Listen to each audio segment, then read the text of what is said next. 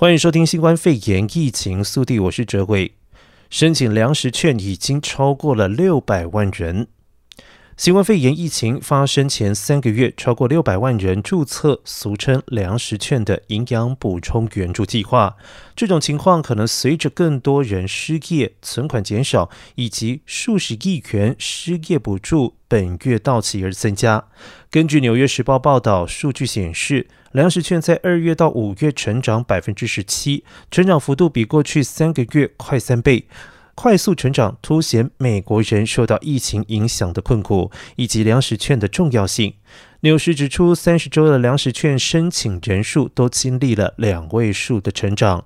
使用率在西岸三周的一百三十三个县都增加，约有五万人加入营养补充援助计划，而目前约有四千三百万人，相当于每八位美国人当中就有一位仰赖粮食券。尽管这低于经济大衰退时期的四千八百万人，但除非国会本月采取行动，否则约有两千万人将失去每周六百元的失业补助。预料会有更多人申请粮食券。再来关注到的是卫生部新冠指南公告，少数族裔就医禁止新冠肺炎歧视。联邦卫生福利部二十号公布最新指南，要求医疗单位不得对病患有任何歧视，确保所有新冠肺炎的患者不因为种族、肤色或者是国籍等原因被拒绝治疗，或者是受到不平等的待遇。该指南规定，医疗单位不得因为病患的族裔身份要求对方等待较长的时间，或者是直接拒绝患者住院加护病房治疗等，必须让少数族裔享有和一般大众一样的医疗权。由于疫情爆发之后，少数族裔如非裔族群受到新冠病毒的摧残是最严重的，他们拥有最高的确诊率以及死亡人数，远远超越其他族群的比率。此外，卫福部也保障少数族裔居住的社区内有足够的筛检站。该守则写道：负责分配筛检资源的医疗单位必须考量在少数族裔人口较多的郊区设置更多免预约的筛。检站，让当地没有交通工具的民众可以不必大费周章到城市做筛检。而联合航空预计裁员旧金山湾区六千五百名的员工。联合航空已经向加州政府官员发出正式的通知，要以暂时无薪假的方式裁掉在旧金山国际机场的六千五百七十三个职位，对正要提振经济的湾区带来新的打击。联航还暗示，尽管是暂时无薪假，但实际上其中有一些职位可能是永久的裁撤。新冠病毒将使我们变成规模较小的公司，而事实上，联合航空最近已经警告，可能会从九万六千名的员工当中裁员三万六千人。虽然这是因为新冠病毒使得旅行业受限，但联航也归咎于联邦、各州以及各地方政府，指各级政府下令关闭企业，居家避疫。又没有药物可以治疗新冠肺炎，使得旅行需求几乎是完全停顿。再来一样带您关心的是在地消息，州长宣布理发美甲业可以有条件在户外营业。加州州长纽森二十号下令美发美甲行业可以重启，但只能够在室外营运。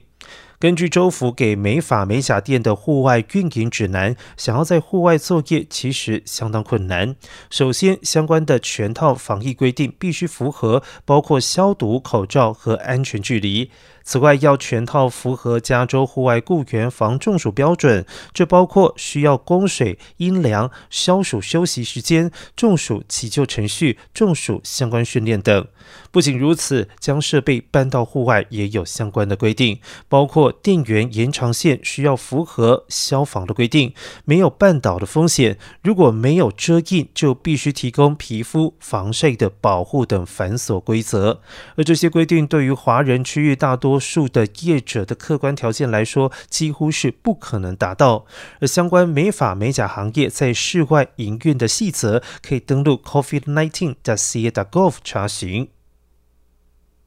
而洛杉矶县住院人数一周内四次刷新纪录。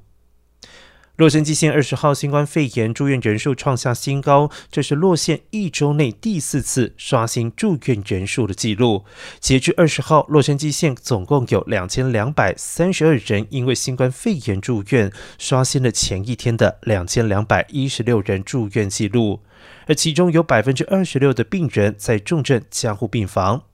洛县当天新增了九例死亡病例，以及三千一百六十例的确诊病例。截至今天中午，洛杉矶县死亡总数为四千一百零四人，确诊病例共有十五万九千零四十五人。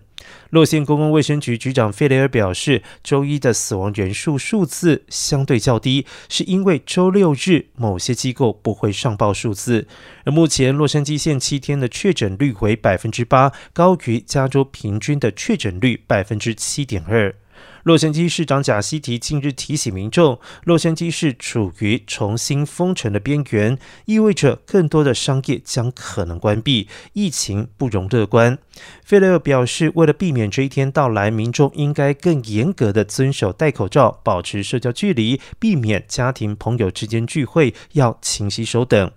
此外，洛县称，目前有十五名的儿童患有新冠肺炎相关的身体红肿发炎的现象，被称作为儿童多系统炎症反应综合症。患者儿童百分之七十三为 C 与 E，而这种疾病可能导致心脏、肺部、大脑、皮肤等部位红肿。此外，还伴有发热、呕吐、拉肚子等症状。美国疾病防治中心十五号发布信息称，全国有三百四十二名儿童患有多系系统炎症反应综合症，其中有六例死亡病例。这些儿童中间年龄为八岁，有百分之四十在五岁以下，另外有百分之四十在六到十二岁之间，百分之二十在十三到二十岁之间。他们在感染新冠病毒二至四周之后发病。另一方面，在今年秋季流感来临之前，洛县公共卫生局费雷尔也鼓励民众在九月前接种流感疫苗，因为流感对某些民众也是致命的。而在新冠肺炎疫情期间，注射流感疫苗也变得更为重要。再来关注到的是南加州的屋主拖欠房贷违约率呈现了翻倍成长。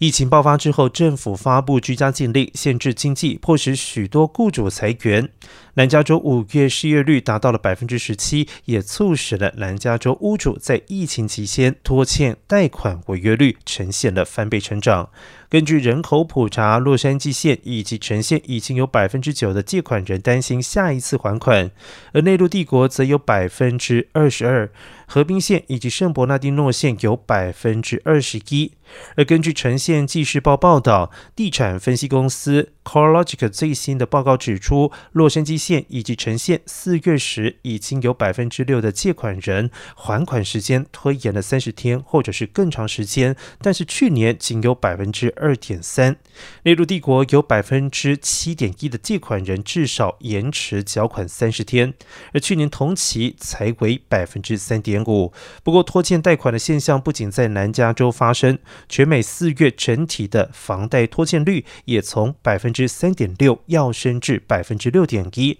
中断连续二十七个月的下降，达到二零一六年一月以来的最高水平。新闻最后带您关心到的是牛津大学研制疫苗年底前推出，需要达可量产等三要件。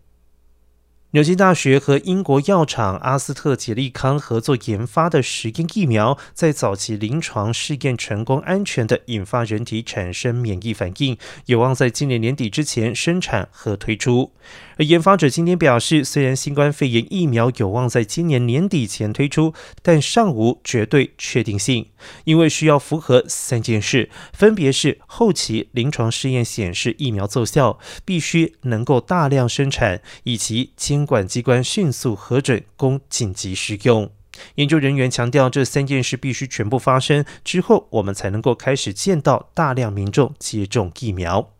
好的，休息一下，待会回到节目现场，欢迎一起收听亲子一起来。